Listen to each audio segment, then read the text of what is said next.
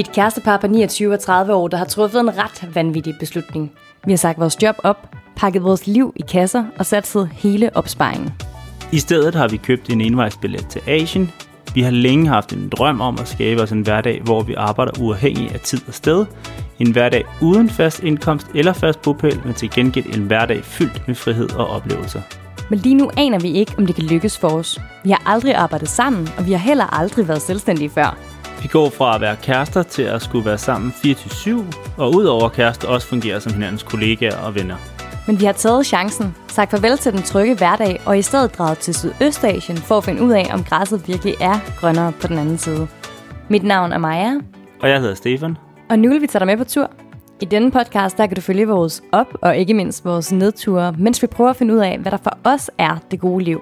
Om livet som digital nomade virkelig er lykken. Og så vil vi selvfølgelig også løbende ud tips til dig, der også drømmer om at rejse på fuld tid. Man kan være digital med på mange måder, og i dette afsnit skal du møde Mille. dengang vi tog beslutningen, var jeg totalt usikker, og der var mange, der havde meninger om det, og synes også, det var forfærdeligt for børnene, og kan man nu tage med ind til, til favelærerne i Colombia, og hold kæft, nogle ravne forældre, og jeg ved ikke, hvad jeg ikke skulle høre på. I dag har hun levet som digital nomade med hendes mand Christian og deres to børn i 8 år. Hun fortæller om, hvilke udfordringer de har haft undervejs, og så vil hun gøre op med tanken om, at freelancer ikke kan have en god indtægt. Man kan godt tjene mange penge som freelancer. Det er altså ikke bare den fattige freelancer, der rejser rundt ud i verden. Det kan sagtens lade sig gøre, men det er klart, det tager selvfølgelig nogle år. Det er jo ikke sådan, man starter, og så har man tonsvis af kunder, vel? Og som lille teaser kan jeg afsløre, at hun også fortæller, hvor meget de selv tjener, og det er altså ikke småpenge. Sidst, men ikke mindst, så videregiver Mille selvfølgelig også sine gode råd til dig derude, der har en drøm om at afprøve den her livsstil. Og bare lige for at afklare det, afsnittet er optaget på Bali få dage inden verden lukkede ned, og vi satte kursen mod Danmark. Vi sidder lige nu med Mille Sjøgren, som lever som digital nomade og faktisk har været i det her game i rigtig mange år. Det er otte år siden, at hun og Christian tog afsted med deres to børn. De rejste til Spanien og har nu været i gamet i otte år og boet forskellige steder og levet med, med backpacken, kan man sige, som, som jeres hjem. Og vi sidder lige nu på Bali, hvor Mille og Christian og deres to børn er. De skal hjem til Danmark i morgen. Det ved jeg ikke, om de har det lidt stramt med, men der er jo to børn, der skal hjem og i skole. Det har vi. Mille, kan du ikke lige starte med at fortælle kort, hvad var det, der gjorde, at dig og Christian besluttede, at I skulle tage afsted? Altså tilbage i 2012, tænker du, eller tilbage til Danmark her i morgen? Som vi egentlig slet ikke er klar til, vil jeg bare lige sige. Vi har været her en måned, og vi kunne sagtens blive her i længere tid. Men i 2012, der sad vi, øh, Christian og jeg, øh, på en trappesten på Østerbro i København, lige ude foran vores lejlighed, og drak en rigtig meget vin, og blev egentlig enige om, at vi ikke synes, at vi havde nok eventyr i vores liv. At øh, vi havde det fint. Altså, jeg var selvstændig freelancer, Christian var lige sprunget ud som freelancer selv. Jeg tror ikke, han havde fået en kunde endnu på det tidspunkt. Og så kiggede vi lidt på hinanden og sagde, hey, kunne vi egentlig ikke godt prøve at se, om vi kunne bo et andet sted i, i verden, end lige her på, på Østerbro? Og så tog vi faktisk, sjovt nok, til Bali dengang i, øh, i 2012, til Ubud, hvor vi øh, havde en hverdag ude i øh, også en måneds tid med vores på daværende tidspunkt virkelig små børn. De var to og fire år gamle. Og øh, der opdagede vi faktisk, at vi godt kunne arbejde fra, selvom det ikke var helt nemt, og jeg lå under et bord og svedte træn, ligesom jeg gør lige nu, øh, samtidig med, at jeg skulle lægge stemmen til nogle reklamer, fordi det er det, jeg laver, jeg er voiceover. Øh, men Christian var det egentlig ret nemt for, fordi han skal bare have en computer og skrive. Så da vi kom hjem derfra, så kiggede vi faktisk hinanden dybt i øjnene og sagde, prøv her, det der, det kan faktisk godt lade sig gøre. Vi kan godt leve andre steder end på Østerbro. Og så, øh, så tog vi beslutningen om at øh, prøve at flytte til Spanien i 10 måneder. Og det har så været en god beslutning, lyder det til. Det har været en rigtig, rigtig god beslutning. Dig og Christian, I har valgt at tage afsted med jeres to børn. Hvad, øh, hvad er det bedste ved at at rejse som en hel familie på den her måde? Og le- at leve på den her måde, kan man sige. Altså det, jeg synes, vi har erfaret, nu har vi jo gjort det i rigtig mange år, fordi vi rejste jo også ud fra Spanien og var afsted i måneder af gangen og så videre. Og så har vi også rejst et helt øh, år rundt om jorden øh, med vores børn fra 17 til 18. Øh, altså 2017 til 2018. øhm, og det, jeg synes, som jeg, som jeg og Christian og ungerne har fået ud af det, det er jo, altså det er blandt andet, at det kan lade sig gøre. Det er jo en ret fed erfaring egentlig at få, at det kan lade sig gøre. Og så er det også i forhold til tiden med vores børn. Øh, jeg synes, det er ret fedt at have fået morgentimerne med mine børn specielt at vi rejste jorden rundt, men også nu her, hvor vi er på Bali i den her måned, og sidste år var vi en måned på Sri Lanka osv. Det der med, at de ikke kommer hjem fra skole og er helt vildt trætte, og så skal de også med vennerne skal til fodbold, og så er der noget dans, og man ser dem faktisk nærmest ikke i løbet af sådan en uge. Det var et chok for mig, da vi kom til Danmark sidste år. Det var som om, at der var nogen, der havde taget mine børn, fordi de har slet ikke tid til at se mig, hvilket også er fint nok.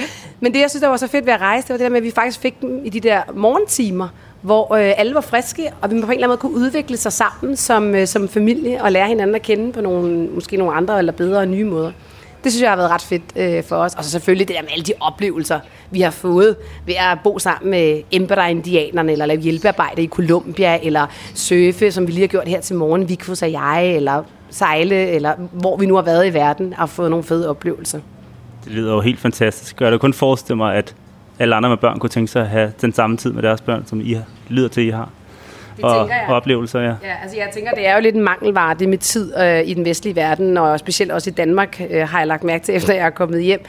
Øhm, og jeg tror, der er mange savner måske at have noget mere tid med deres børn, og måske også nogle flere fede oplevelser. Og det er ikke, fordi man behøver at tage ud i verden for at få fede oplevelser. Det kan man også få i Danmark. Det kommer an på, hvilket temperament man har, og hvem man er.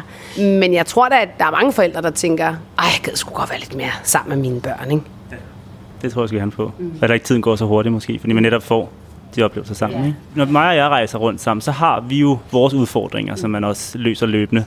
I må da have nogle lidt andre udfordringer, kunne jeg forestille mig, når I rejser med nogle børn. Kan du fortælle lidt om, om hvad det kunne være?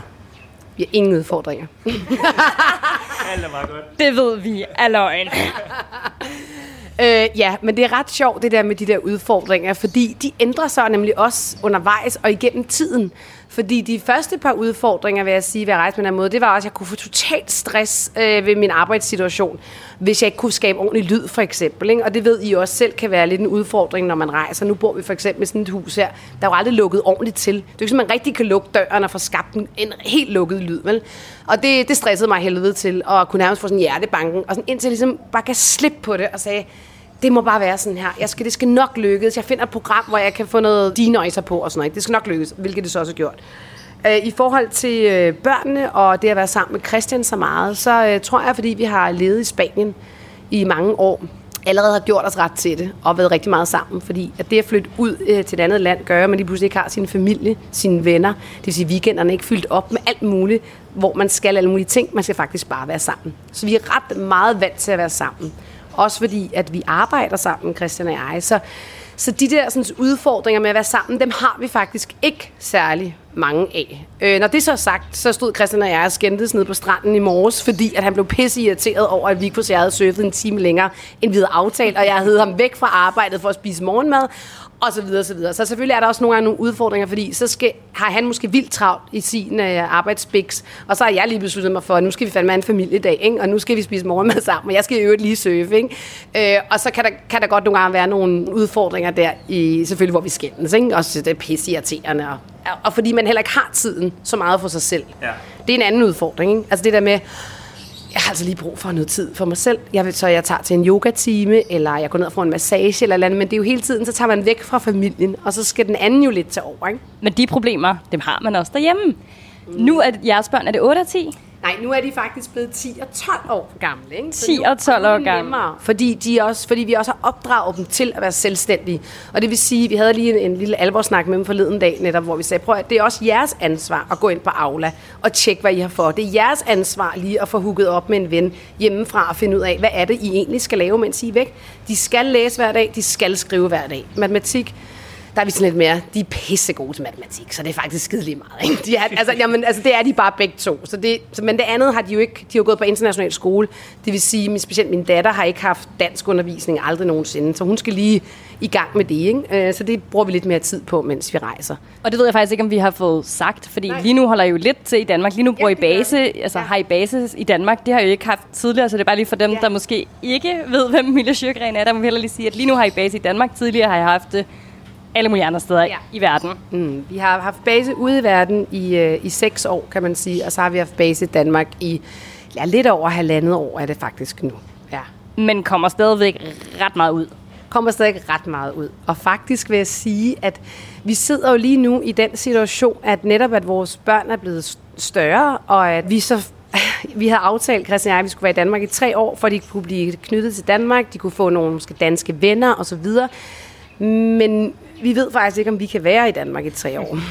Så vi har haft rigtig mange samtaler med begge vores børn her på Bali, fordi vi egentlig synes, Bali er et meget dejligt sted at være, og, og, og det er nemt at leve her. Det er jo meget nemt at være her, og alting fungerer osv. Så, så vi overvejer faktisk lidt, om vi øh, 1. januar 2021 skal flytte herud og putte vores børn på Green School, som er en fantastisk fremtidsskole, øh, der ligger herude i Ubud, og, men som koster kassen. Det koster 10.000 per barn per måned. Og det er altså mange penge, der skal hives hjem, ikke? Så det skal man bare lige huske på. Så, så, vi, så lad os lige Green School, vi vil gerne, men vi skal lige finde ud af, om vi synes, det er det værd. Hvad siger børnene til det? Det er nemlig det, der er interessant, fordi før, da vi tog afsted, øh, har de jo ikke haft nogen mening om det, fordi de har været så små, og de har ikke tænkt over det. Det har bare været deres liv og den måde, der ligesom har kørt på. Men nu er de jo fået en alder, hvor de faktisk har en mening, og det skal de også have. Og vi lytter til dem. Vi har snakket med dem, om de kunne forestille sig, at vi kunne bo her i et stykke tid. Vi plejer at sige et år. Og så siger de begge to, og går der så 17 år, før vi kommer hjem? så siger vi, det ved vi ikke. Ej, øh, jeg synes, den yngste er mere villig end den ældste, og det er vel egentlig meget naturligt, for han bliver teenager lige om et par måneder, og de der venner betyder mere og mere, det skal de også. Men jeg ved også, at når vi tager afsted, så ændrer han sit, sit mindset og sin holdning, fordi det har vi gjort før. Og jeg kan mærke på ham, at når vi tager afsted, inden kan han godt sige, Åh, I skal ikke bruge hele min sommerferie på at besætte mig i en van, for eksempel, som vi gjorde i sommer, da vi rejste seks uger ned igennem Østeuropa.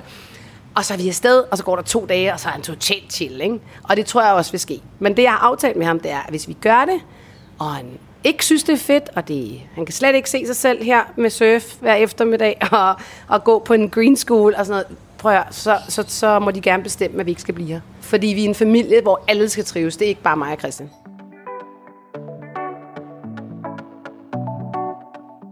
I har jo levet sådan her i lang tid og fået fyldt rygsækken godt op med gode oplevelser. Men hvad er den største sådan, aha-oplevelse, som du har fået de seneste otte år? Åh, oh, det er lang tid, jeg beder dig om at tage stilling til. Mm. Jamen, der sker, jo, der sker jo det ved en, når man ikke længere kun er dansk. For det er man ikke, når man har levet ude i verden så lang tid. At du optager andre kulturer som værende en del af din egen kultur.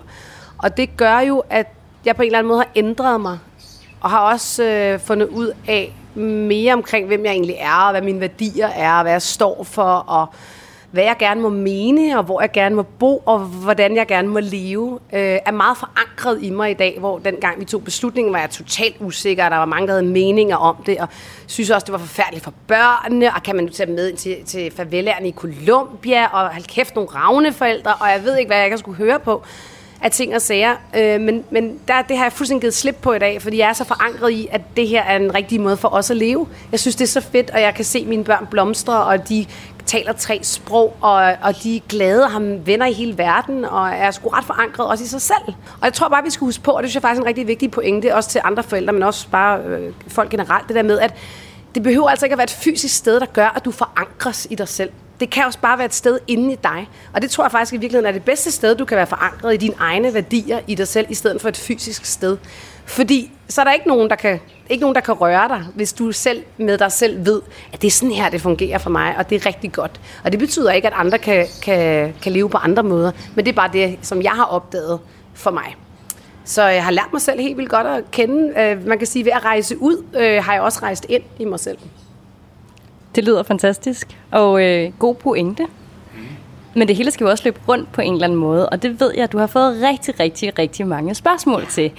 I var jo selvstændige, inden I tog jer sted, men, men kan det hele, har det hele altid bare kunne løbe rundt, eller har der været tidspunkter, hvor du har tænkt, fuck, vi bliver nødt til at øh, tage hjem til Danmark og øh, få et 9-4 job? Nej, det har jeg ikke tænkt. Aldrig nogensinde. Øh, jeg blev fyret i 2008 i finanskrisen, da jeg arbejdede som radiovært på The Voice. Og øh, der stod jeg faktisk, at var gravid med mit andet barn, og det var rimelig meget op ad bakke. Jeg kunne enten gå på dagpenge, øh, hvilket jeg ikke har lyst til, eller jeg kunne skabe mit eget job. Og jeg skabte mit eget job i stedet for. Og det var, øh, det var der i de første par år der rimelig øh, svært i finanskrisen, og jeg skulle også lige føde et barn, og Christian, min mand, var på SU, hvis han faktisk overhovedet var det. Det tror jeg faktisk ikke, han var, for han havde ikke mere SU. Han var ved at gøre sit studie færdig på RUK. Så vi havde ingen penge overhovedet, da vi startede, og vi havde to små børn. Vi boede heldigvis i en billig lejlighed i København, så, så vi klarede os, men vi har aldrig, jeg har aldrig tænkt sådan, at det, det klarer vi ikke. Jeg vidste, det skulle vi nok komme til på et eller andet tidspunkt. Og da vi så flytter til, eller så, så da jeg ligesom øh, kommer i gang med min forretning, så går det faktisk ret godt. Jeg begynder at tjene rigtig mange penge øh, allerede rimelig tidligt i min forretning, fordi jeg finder en niche, øh, nemlig at lægge stemmen til alverdens ting og sager, reklamefilm og så videre. Og så har jeg det der knæk på stemmen, og det kan de godt lide i reklamebranchen, hvilket har gjort, at jeg har tjent rigtig mange penge på min stemme. Christian tjente ingen penge, og da vi så besluttede os for at rejse, rejse ud, der havde han lige haft sådan en, øh, en øh, løntilskudstilling, hedder det, på videnskab.dk. Og der sagde jeg til ham, hvis han nåede at få to kunder, inden øh, vi tog afsted, så, øh, så ville jeg gerne tage med ham. Men jeg synes faktisk, det var et for stort ansvar. Det kun var mig, der skulle få hele familien til at løbe rundt, når vi var ude. Fordi jeg ikke kendte udgifterne, jeg vidste ikke, hvad der vi kom ud til osv. Tror I, han fik det? Det tror jeg, han gjorde. så han skyndte sig at få to kunder, for han ville rigtig gerne afsted. Og så øh, i, i Spanien, der, øh, da vi boede der, der jeg, jeg ligger på sådan noget... Skal, skal jeg sige, hvad jeg tjener? Eller? Ja, okay. Fint nok. Det var bare... Det, det må man ikke sige. Okay. Man må sige, hvad man vil. Ja, må sige, Jamen, jeg kan sige, at jeg er freelancer. Jeg tjener cirka 60.000 kroner om måneden. Christian, han øh, i mange år lå på de der 30.000. Han behøvede ikke at tjene mere, for vi boede i Spanien. Så vi havde rigeligt med penge. Mens vi boede der, der har vi faktisk næsten øh, sparet en hel million op, fordi vi havde danske øh, indtægter, og øh, spanske udgifter. Og det er jo en fantastisk historie. Det vi aldrig kunne i Danmark. Og det vil også sige, at vi faktisk i dag har investeret i et hus, hvilket vi aldrig nogensinde ville have kunnet. Øh, mere som en investering, end egentlig, at vi skulle have et sted at bo. Og nu ligger han og, og tjener rigtig, rigtig mange penge. Altså vi er helt oppe og runde 100.000 om måneden øh, ved at skrive journalistik, altså videnskabsjournalistik, fordi han også har fundet en, en niche, og så skriver han bøger som forfatter. Øh, og jeg har jo lige startet det her Free Living, som jeg godt nok ikke tjener penge på endnu. Det er indtil videre bare en udgift, men det er jo et uh, community for alle os, der vil noget andet 9-17, hvor du lærer at starte din egen butik, freelance forretning, og har mulighed for måske også at leve på farten, hvis det er det. Så det er egentlig sådan en eventyr møder business. Og så har du også en podcast? Og så har jeg en podcast, der hedder Den Digitale Nomade, som har kørt i to og et halvt år, hvor jeg interviewer andre digitale nomader, og folk, der ved noget om den her måde at leve på, om fremtidens arbejdsmarked, som egentlig også optager mig ret meget lige nu. Så, øh, så man kan sige, vi har stødt stigende kunne tjene flere og flere penge i vores forretninger, men vi har også gjort det, at vi har taget det alvorligt. Vi er ikke, altså, vi er ikke på ferie. Og det er en rigtig vigtig pointe, tror jeg, når man lever på den her måde. Hvis man tror, man skal på ferie og sidde i en lille strandkant hele tiden med sin kokosnød i hånden og ikke lave en skid, så kommer det ikke til at lykkes at tjene penge. Altså, vi, vi er rimelig hardcore med, at vores kunder skal ikke gå glip af, ære, os, som man så må sige. Altså, de skal ikke kunne mærke, at vi er ude i verden. Så vi, vi øh, gør måske endda endnu mere, når vi er ude i verden, for at de ikke skal, der ikke skal være nogen forskel for, om vi er det ene eller det andet sted. Og så er vi struktureret i forhold til de timer, vi arbejder og de timer, vi holder fri. og vi arbejder ikke fuldtid, nogen af os, når vi er ude. Det gør vi heller ikke. Der skal være plads til, til frihed ja, og, og oplevelser. Men det er også bare for at sige mig, jeg synes faktisk også, det er vigtigt at sige det der med, at man kan godt tjene mange penge som freelancer. Det er altså ikke bare den fattige freelancer, der rejser rundt ud i verden. Det kan sagtens lade sig gøre, men det er klart, det tager selvfølgelig nogle år. Det er jo ikke sådan, man starter, og så har man tonsvis af kunder, vel? Øh, ja. Det var ligesom os selv. Altså, vi startede jo også med at sige, nu, øh, nu tager vi ud i verden, og så ser vi, hvad der sker. Bagefter fik vi et mål omkring, vi vil faktisk gerne tjene lidt penge undervejs. Så blev næste mål, vi vil faktisk gerne tjene penge, så vi kan leve. Mm. Og næste mål er måske at tjene penge, så vi kan leve lidt federe, end vi gør nu bedre med og bedre boliger. Men ja. jeg synes også, det er rart at, at høre, at det ja. går så godt for, for jer, også til andre derude, der måske kan være lidt bekymret for, om ja. det kun er, er, er skrabet. Ja. Ikke? Og det vil, og jeg vil lige lov at sige, øh, bare lige lov at sige, at der det er jo ikke sådan, at der er jo nogle måneder, som så er lavere end andre. Altså, øh, og mens vi rejste jorden rundt faktisk, der kan jeg huske, at jeg havde sådan to-tre måneder i træk, som bare sådan, okay, tjente jeg hvad? Det ved jeg ikke, 35.000 måske. Ikke? Og det er bare, det ved jeg godt, det kan godt være meget for nogen, men for mig er det jo så nærmest en halvering af, hvad jeg plejer at tjene. Det var sådan, hvad sker der lige der? Øh, men så ændrede det sig igen. Så det er også noget med lige at have, have hvad hedder sådan, is i maven, fordi nogle gange så går det altså lidt op og lidt ned og lidt op, men sådan gennemsnitligt har det været okay. Men der har jeg også sådan sagt til Christian, hvad sker der nu? Er det, er det fordi, vi rejser? Ikke? Og så får man straks den der, er det fordi, vi rejser? Ikke? Og det tror jeg egentlig ikke, det var. Jeg tror, der kan have været alle mulige årsager til lige præcis det, øh, at det skete, mens vi rejste. Ikke? Jeg vil også huske, fik en godt råd fra en, der lever lidt på samme måde. Mm. At man skal huske at nyde de tider, hvor det, man ikke har så mange kunder, fordi at, i stedet for at panik over at få ja. flere kunder og faktisk nyde friheden. Ja, øhm, ja det, det skal vi også lære. Ja. Tag en stor is. Hvis andre sidder øh, med eller uden børn og kunne tænke sig det her, eller på, på vej ud, hvad er dit bedste råd til, til dem? jeg, jeg, har, jeg, har, jeg har tænkt lidt over det. Jeg, jeg tænker faktisk, hvis man nu kunne putte, uh, putte det der mindset på dåse, eller på sådan en lille flaske, ikke? det der mindset, der ændrer sig, når det er, man er ude i verden. Ikke? Så man kunne putte det på dåse og sælge det. Tænker I så ikke, at man kunne blive virkelig rig? Fordi hvis folk allerede havde den mentalitet, inden de døde, så ville de jo vide, Jamen, det kan jo godt lade sig gøre, ikke? Men, men det kan de ikke, så det kan ikke være mit råd, at de skal tage den her flaske af mindsetet. Men, men det handler jo rigtig meget om det der med, at vi ikke skal være så bange hele tiden. Vi er enormt bange. Vi er så tryghedssøgende i øh, specielt Danmark, øh, mærker jeg. Det der med at, at prøve at springe ud i noget nyt, det, øh, det er der ikke mange, der tør faktisk, fordi at de er bange for, hvad det er, der kommer til at ske på den anden side. Men der må jeg bare sige, at der er bare ingen garantier i livet. Vi ved ikke, hvad der kommer til at ske. Vi ved sgu ikke, når vi kører på jeans på, på nettet, om de er for små, vel? Vi ved heller ikke, om kokken kommer med den pasta bolognese, som vi har bestilt. Det kan være, den er vildt dårlig. Altså, en gang må man bare tage en chance, og så må man se, hvor det bærer en hen. Og jeg ved ikke, om I kender ham, filosofen, der hedder øh, Eckhart Tolle, som er en tysk filosof, øh, spirituel filosof. Han taler om nuets kraft. Og jeg tror, at mit råd her i jeres podcast vil være, at hvis man øver sig i at være til stede i nuet, og ikke bekymre sig så meget om fremtiden, og ikke jammer om fortiden, men hvis man faktisk har præmissen, der hedder, der findes kun nuet, så er det faktisk ikke så svært at tage den her beslutning. Lige nu kan du bare tage den. Du kan bestille flybilletten, du kan sige dit job op, du kan starte din forretning lige nu, for der er ikke noget at bekymre sig om i fremtiden, og der er ikke noget at jamre sig om i fortiden, for vi har kun nuet. Så det vil være mit råd til jer.